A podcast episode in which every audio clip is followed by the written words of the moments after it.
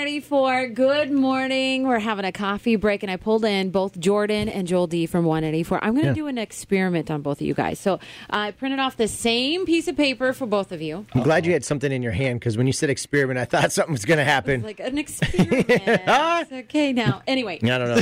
Science experiment. what I want you to do is in your normal voice, just read what the line or the phrase is. So Joel D, you'll start, and then Jordan. We'll go back and forth. So there's four each. Old folks home. Okay. Am I reading the same line? No, nope, you're s- Oh. reading the very following one. Sorry, man. You walk me through it. Yeah. North Dakota. Don't you know? Oh, Jeez Louise. I don't know where my boots are.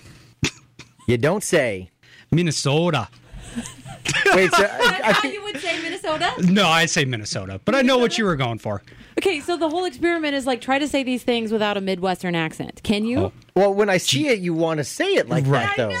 Oh. Yes. Jeez Louise. Oh, don't you know, eh? Which one's your favorite? Don't you know? Don't you know? Oh, for sure. What about oofta? Just Oh, like in general. Yeah. Oof does a good one, too. No, I should have put oofta in there. Along O too, like my dad's picked up the Minnesota accent, so he's always like, "Oh," and it's always like that. And I'm like, "Dude, you've lived here for like a year and a half. Calm down." Ohs, it's ridiculous. When I was living in the van down south, like I started talking, s- and just started drawing even slower and talking just like I'm down that way. Come on, hang out with me. Accents. We're not doing accents. Y'all want to come to the We're backwoods? gonna cut this off. Yes.